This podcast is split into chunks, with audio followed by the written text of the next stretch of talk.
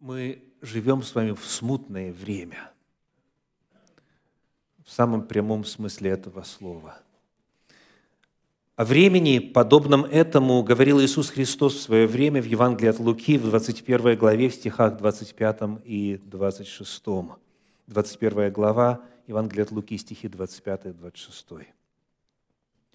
«И будут знамения в солнце и луне и звездах, и на земле уныние народов и недоумение. Вот эти два слова – уныние и недоумение – довольно точно описывают нынешнее состояние и самоощущение многих землян. Дальше написано в стихе 26, «Люди будут издыхать от страха, и ожидания бедствий, грядущих на Вселенную, ибо силы небесные поколеблются. Еще важные слова – страх и ожидание бедствий. Одно дело – страх реальный, вызванный объективными обстоятельствами, а другое дело – тревога в отношении того, что может, не дай Бог, случиться – вот эти слова – уныние, недоумение, страх, ожидание бедствий – это все довольно точно передает состояние умов многих жителей Земли сегодня. И вот в этом контексте мне хотелось бы вспомнить такое понятие, как константы. Помните ли вы из школьного курса, из колледжа, из университета, что такое константы? Это неизменные величины. Это постоянные, ни при каких обстоятельствах не изменяющиеся явления. Согласно словарю, толковый словарь Ушакова, константа – это постоянная величина в ряду изменяющихся. Далее, величина, являющаяся постоянным признаком какого-нибудь вещества, например, атомный вес – температура кипения и так далее. Давайте посмотрим на некоторые константы, просто чтобы освежить в памяти. Гравитационное постоянное, ускорение свободного падения, скорость движения света в вакууме и так далее. Вот несколько примеров. Что бы на Земле ни происходило, что бы ни чувствовали люди, каким бы ни было великим недоумение, уныние, страх и тревога, есть то, что остается неизменным. Вопрос. Есть ли подобные, столь же недвижимые, столь же утвержденные и надежные константы в духовном мире?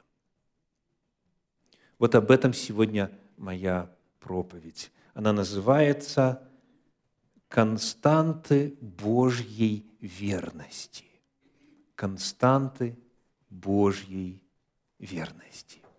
Итак, приглашаю открыть несколько отрывочков Священного Писания, которые, во-первых, повествуют нам о самом факте Божьих констант. Так, первые из них – книга Откровения, 19 глава, 11 стих. Откровение, 19 глава, 11 стих.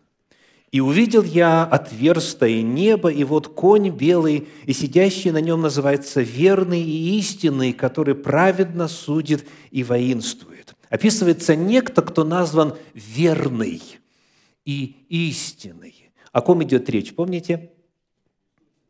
Речь идет об Иисусе Христе. Чуть дальше в тексте написано, например, в 13 стихе, «Он был облечен в одежду, обогренную кровью».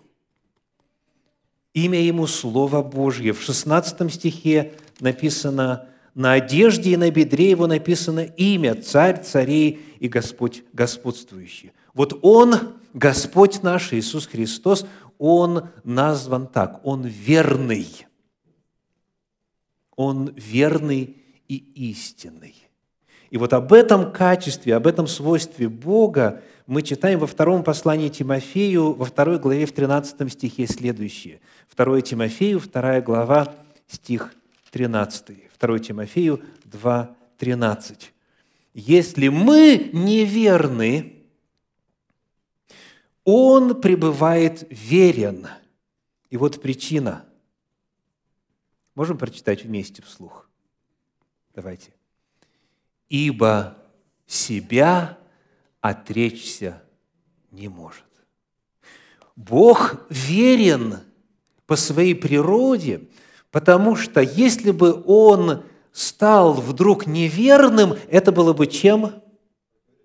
Это было бы отречением от самого себя. Это было бы отвержением и, собственно, уничтожением того, кто есть и каким является Господь. Бог верен и истинен, Он пребывает верен, потому что от себя отречься не может. Это константа. То есть Бог всегда таким был, Он таковым является сейчас, и Он таковым всегда будет. Он себя отречься не может. Вот это духовная константа. Бог верен. Что это для нас означает? Давайте посмотрим на еще один отрывок. Послание к евреям, 10 глава, 23 стих. Евреям 10, 23. Написано, «Будем держаться исповедания, упования неуклонно, ибо верен обещавший». Ну, во-первых, слово «упование» немножко устарело уже. Что означает? Синоним современный. Надежда.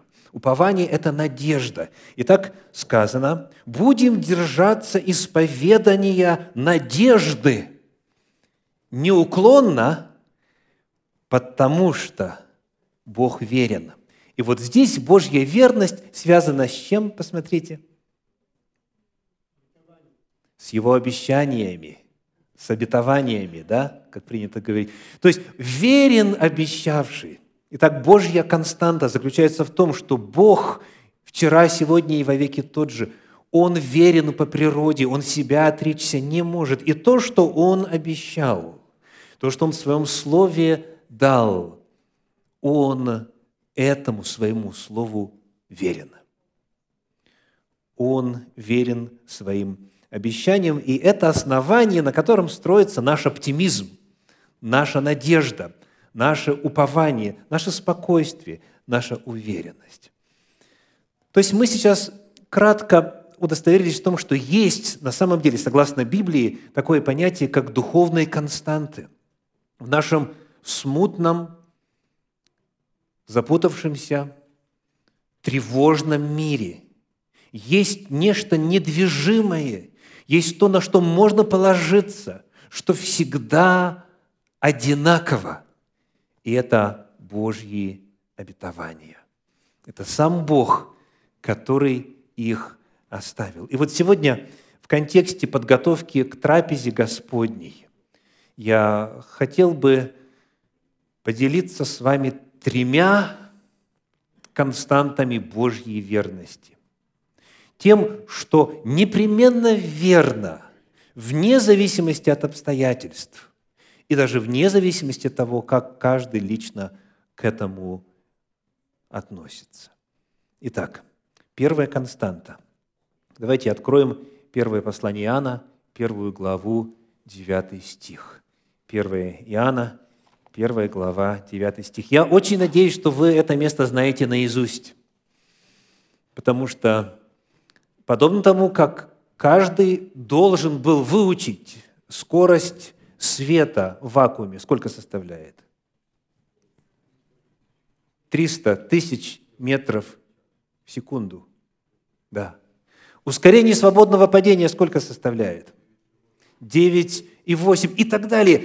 Это нужно знать наизусть. Ну, не всем нужно, потому что в практическом смысле далеко не все мы физики или же вот работаем с материалами и так далее.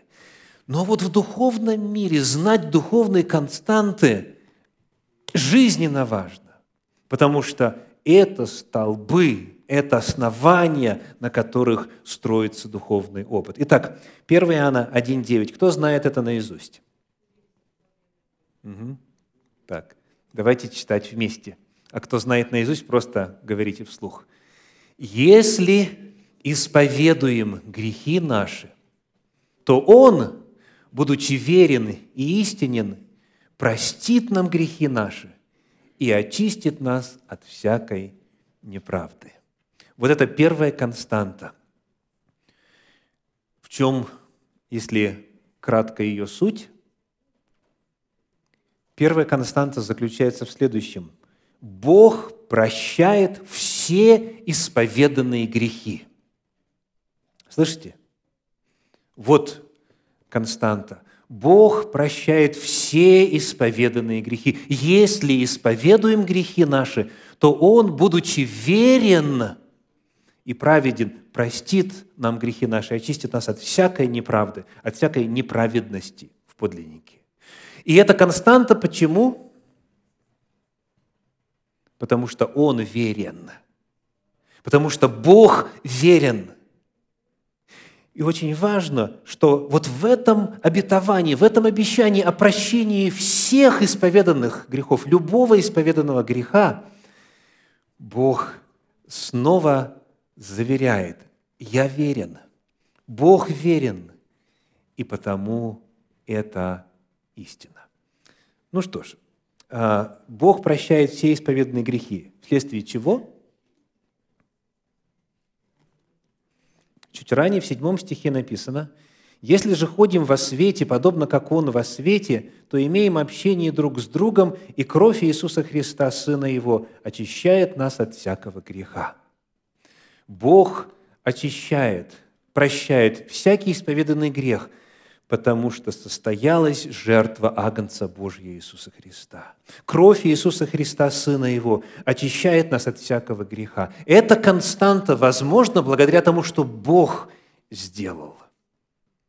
Благодаря принесенной жертве, благодаря крови Иисуса Христа.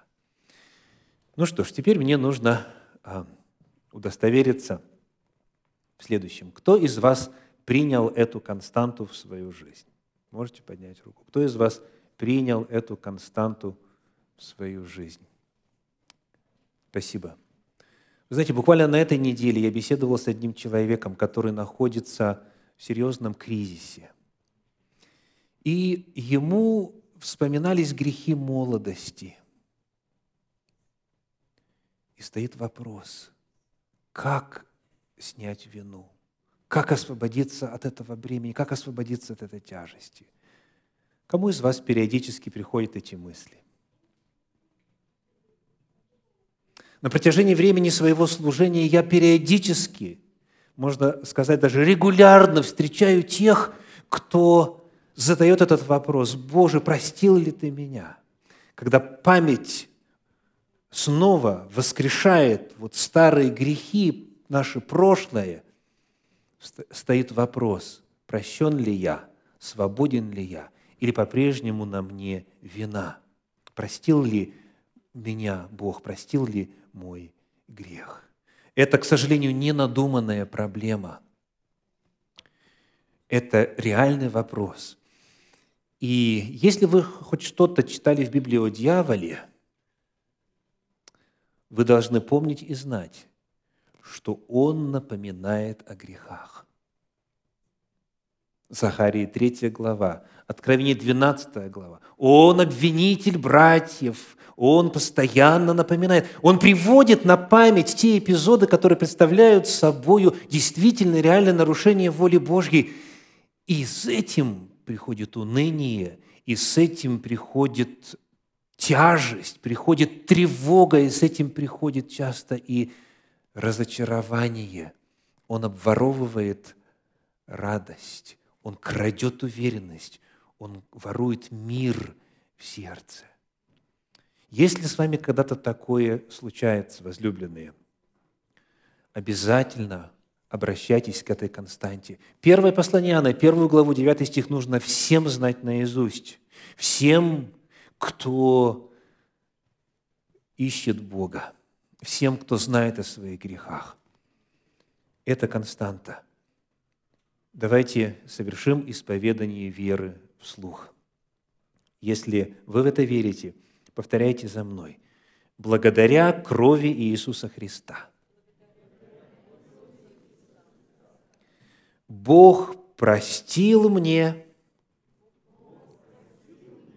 все исповеданные мною грехи.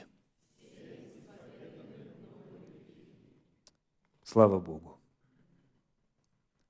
Если грех вы осознали его, исповедали, то есть вслух признали в молитве, попросили за него прощения, то Бог верен и простит. А значит, если это состоялось, если вы это сделали, Он верен и простил.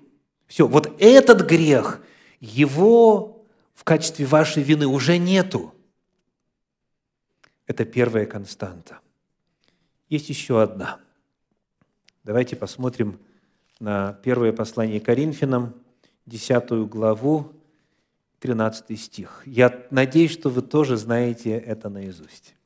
1 Коринфянам 10, то есть, да, 1 Коринфянам 10, 13, верно.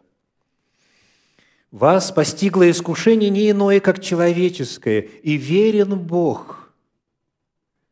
Чувствуете, вот наш глагол важнейшее понятие. Верен Бог. Он себя отречься не может. И верен Бог, который не попустит вам быть искушаемыми сверх сил, но при искушении даст и облегчение, так, чтобы вы могли перенести. Итак, какова константа здесь? В чем Бог верен и что Он обязательно гарантирует? Мы находим так – во-первых, по современному переводу Института перевода Библии в Заокском, верен Бог. Он никогда не допустит, чтобы вы, чтобы были вы подвергнуты испытанию сверх сил. Чем отличается, каким словом отличается этот перевод от синодального? У нас искушение, а здесь испытание. Так? Верен Бог, который не попустит вам быть искушаемыми, синодальный, испытываемы современной сверхсил. Какова же правда? Дело в том, что в подлиннике в греческом используется слово, а, греческое «пейросмос», которое означает и то, и другое, и испытание, и искушение. Потому что обстоятельства, они одинаковые. С точки зрения сатаны это искушение, это способ ввести в грех в этих обстоятельствах – с точки зрения Бога это испытание, возможность укрепиться, утвердиться и так далее. Вот когда древние греки описывали, как птенец в первый раз пробует свои крылья, они использовали этот глагол. Он пробует летать. Вот это пейросмос. Он проверяет, он применяет этот а, аппарат, этот способ для того, чтобы летать. И как следствие, что происходит? Рост – укрепление, новый уровень. Так вот, обетование заключается в следующем. Бог не допустит нам быть искушаемыми сверх сил. Бог не допустит нам испытания сверх сил. Но при искушении даст и что? Облегчение, так, чтобы мы смогли перенести. Итак, константа. Вторая константа в сегодняшней проповеди. Бог не допустит искушений, Бог не допустит испытаний сверх сил. Если что-то сейчас трудное в вашей жизни есть, вам эта константа обязательно нужна. Если вам кажется, что у вас уже силы нет, это вам только кажется. Потому что если Бог верен, то значит Он не допустит вам перенести то, что вы не сможете вынести. Это чрезвычайно, чрезвычайно, чрезвычайно важно осознавать. В частности, ну, во-первых, вопрос. Приняли ли вы вот эту вторую константу? Вторую константу Божьей верности. Верили ли верите ли вы, убеждены ли вы, стоите ли вы на том, что в вашей жизни ничего такого не случится, слишком тяжелого, что Бог не позаботился и не подумал, и не высчитал, не рассчитал и взвалил на вас это бремя, которое вас раздавит. Что в вашей жизни ничего такого не случится никогда, потому что Бог верен и истинен. Кто принял вот эту константу? Можно попросить вас руку поднять? Кто в это верит? Спасибо. Спасибо. У многих, в частности, есть большой страх, целый комплекс страхов и тревоги в отношении гонений за веру, накануне второго пришествия Иисуса Христа. Вот то, о чем мы читали в начале проповеди, 21 глава книги а, Евангелия от Луки, уныние, недоумение, люди издыхают от страха, ожидания бедствий. К великому сожалению, вот эти слова описывают многих и многих верующих, многих и многих христиан. А есть специалисты, которые создают ролики, чтобы вот этот страх, он прямо-таки вообще очень ярко был представлен. Гонение, преследование, мучение, притеснение, лишение имущества и прочее, прочее. Многие боятся. Вплоть до того, что звучат такие тезисы – Боже, дай мне умереть до начала гонений. Дай мне умереть до начала гонений.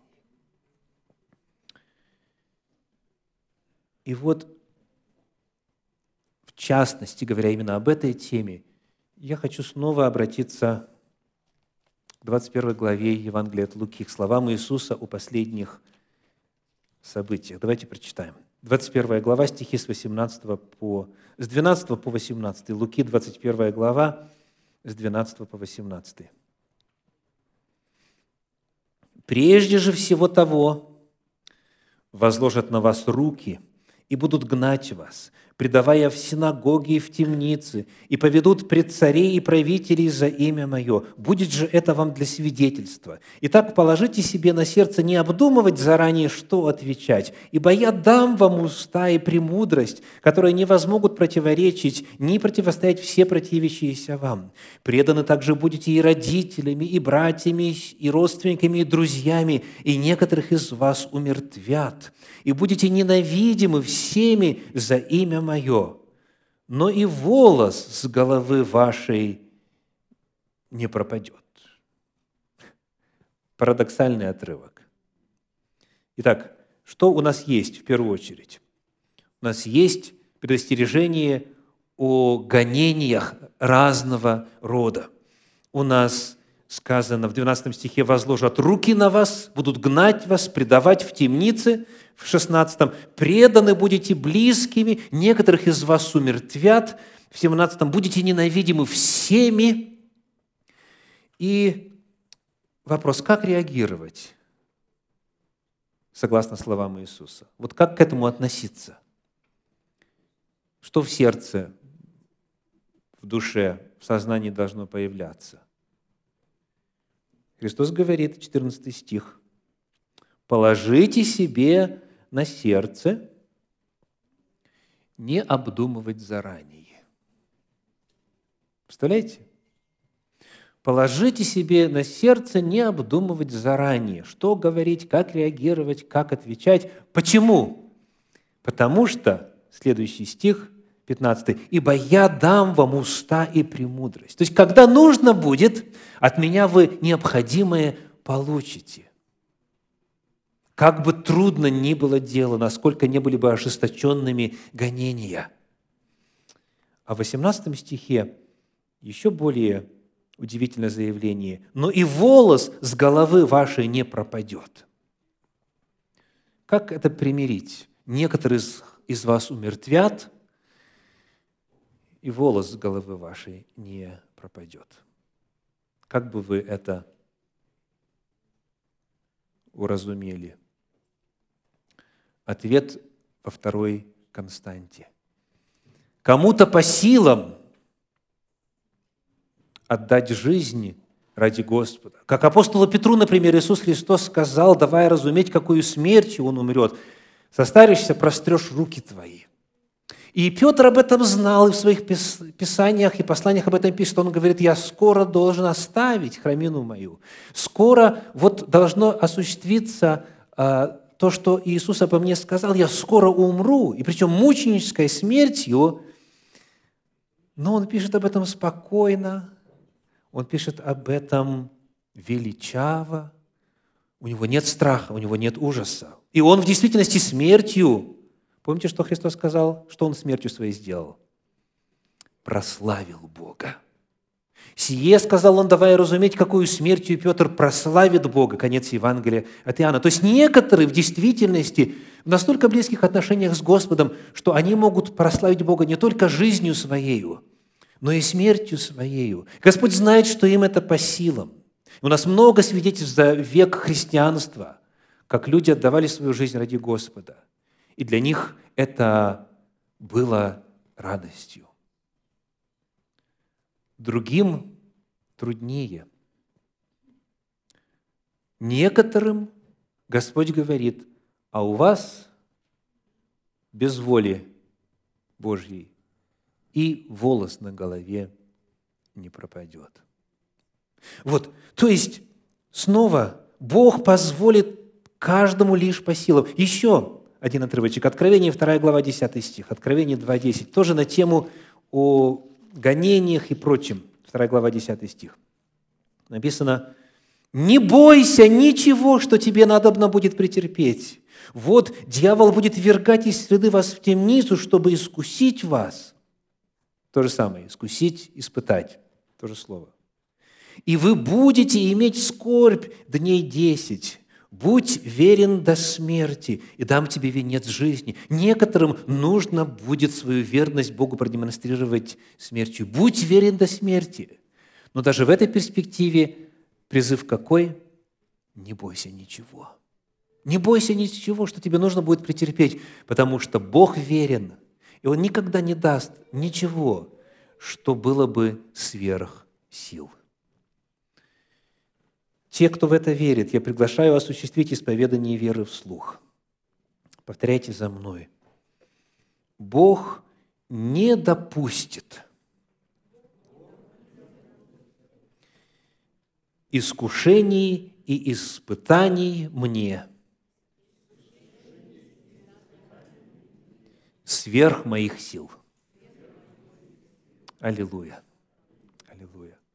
Мне так больно и жалко видеть христиан, которые, размышляя о втором пришествии Иисуса Христа, вместо того, чтобы, как говорит Иисус в этой же 21 главе Евангелия от Луки, когда вы увидите все это исполняющимся, восклоните головы ваши, поднимите головы ваши, потому что приближается избавление ваше. Вместо этого они, наоборот, уходят в страх, в уныние, в депрессию, в ужас, как прочие, не имеющие надежды.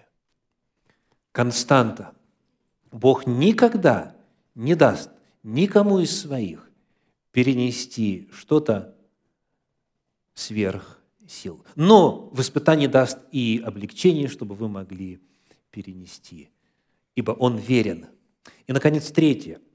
Третья константа. Мы можем найти ее на примере двух отрывков Священного Писания, по крайней мере, в рамках сегодняшней проповеди. 1 Коринфянам, 1 глава, стихи с 4 по 9. 1 Коринфянам, 1 а глава, стихи с 4 по 9.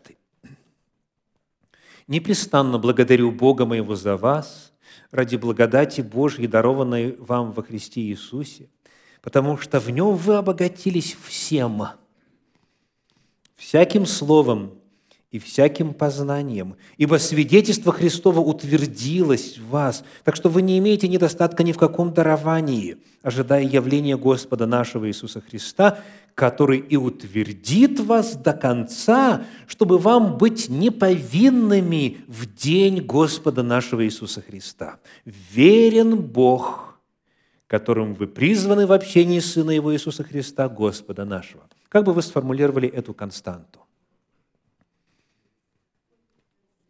Бог верен и потому, что Он обещал. Посмотрите, пожалуйста, вот предыдущий восьмой стих, 1 Коринфянам 1,8. Что вы видите?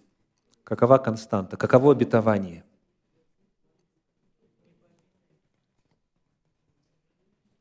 Я надеюсь, вы все это видите. Господь верен и Он утвердит вас до конца. В частности, что Он сделает? Чтобы вам быть неповинными в день Господа нашего Иисуса Христа, в день Его явления, да, как об этом говорится, ожидая явления Господа нашего Иисуса Христа, 7 стих, «И Бог вас утвердит, чтобы вы были неповинными в этот день». Вот это, пожалуй, труднее всего очень многим принять. Потому что многих с детства устрашали судом Божьим. Страшный суд. Страшный суд. И нужно прийти к этому моменту каким? Кристально чистым, без пятна и порока. Так, известное стихотворение, на него песню а, сочинили. Без пятна и порока, только так. Ну, а всякий смотрит на себя и, и понимает, что пятен достаточно, что нету полного идеального соответствия Божьим мерилам нравственности, Божьим заповедям. И что вы делаете с этой реальностью? Как вы с этим диссонансом, с этой проблемой справляетесь, возлюбленные?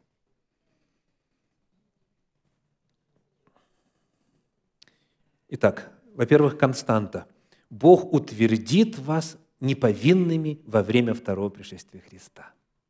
Вот что обещано, потому что Бог верен. Вот так вот сказано. Неповинными, непорочными.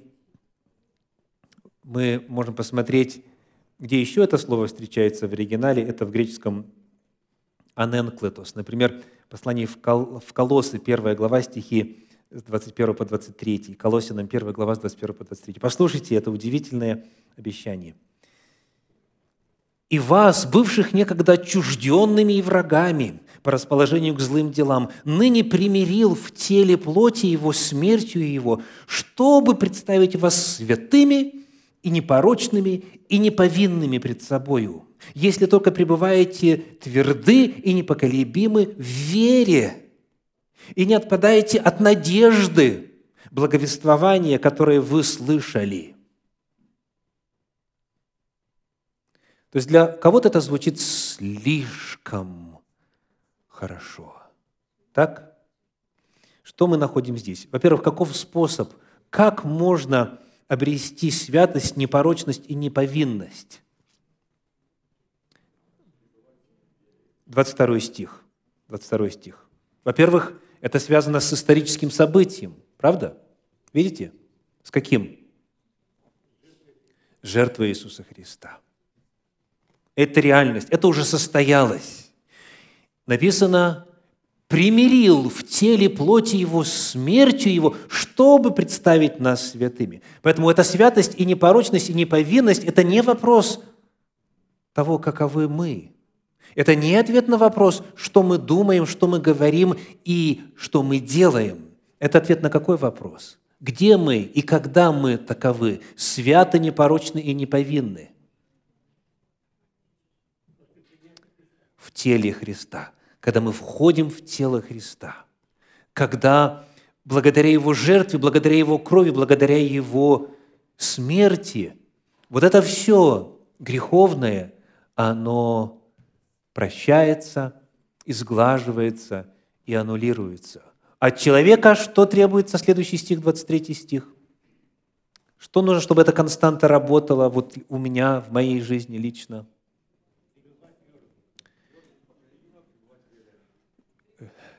Представляете? Если только пребываете тверды и непоколебимы в вере и не отпадаете от надежды. Когда человек теряет надежду, когда он упование теряет, он теряет эту константу. Итак, то же самое и в нашем отрывке предыдущем, 1 Коринфянам 1 глава 9 стих – мы пребываем в общении Сына Его Иисуса Христа. Доколе человек находится в этом пространстве, доколе, доколе он в теле Господа. И он пользуется вот этими средствами, данными ему. Он имеет обетование. Потому, кто готов верою произнести вот это исповедании веры. Бог утвердит меня неповинным в день второго пришествия Христа. Аминь. Еще один отрывочек, где раскрыта вот эта третья константа. Это 1 Фессалоникийцам, 5 глава, 23 и 24 стих. 1 Фессалоникийцам, 5 глава, 23 и 24 стих. Написано, «Сам же Бог мира да осветит вас во всей полноте, и ваш дух и душа и тело во всей целости да сохранится без порока в пришествии Господа нашего Иисуса Христа». И вот удивительно, верен, 24 стих, верен призывающий вас, который и сотворит сие. Вы себе можете представить? Пусть все ваше естество, дух, душа и тело будет освящено и во всей целости да сохранится без порока, когда в пришествии Господа нашего Иисуса Христа. Но это величайшая, неподъемная задача. И тут вдруг следующий стих. «Верен призывающий вас, который и сотворит сие» который и сотворит сие. Константа такова. Бог осветит нас во всей полноте и сохранит без порока в пришествии Иисуса Христа. А контекст какой? Вот ряд стихов перед этим. 16, начиная с 16. 1 Фессалоникийцам, 5 глава 16 стиха. «Всегда радуйтесь,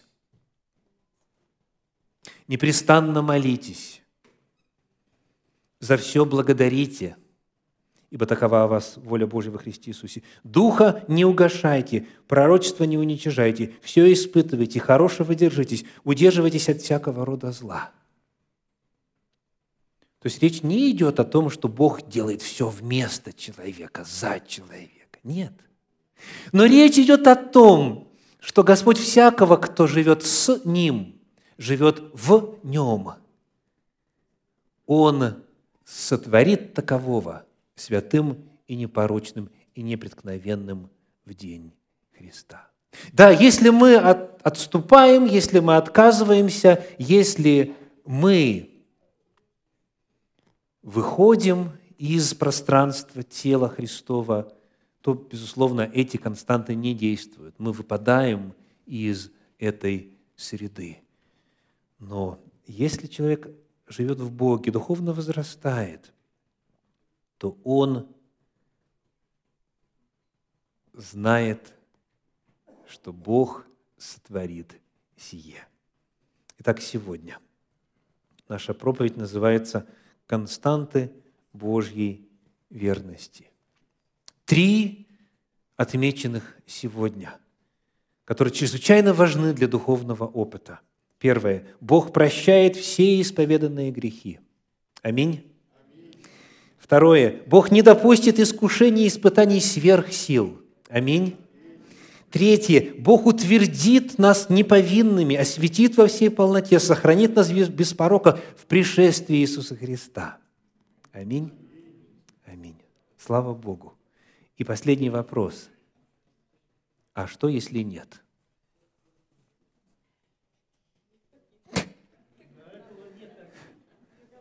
А вдруг нет?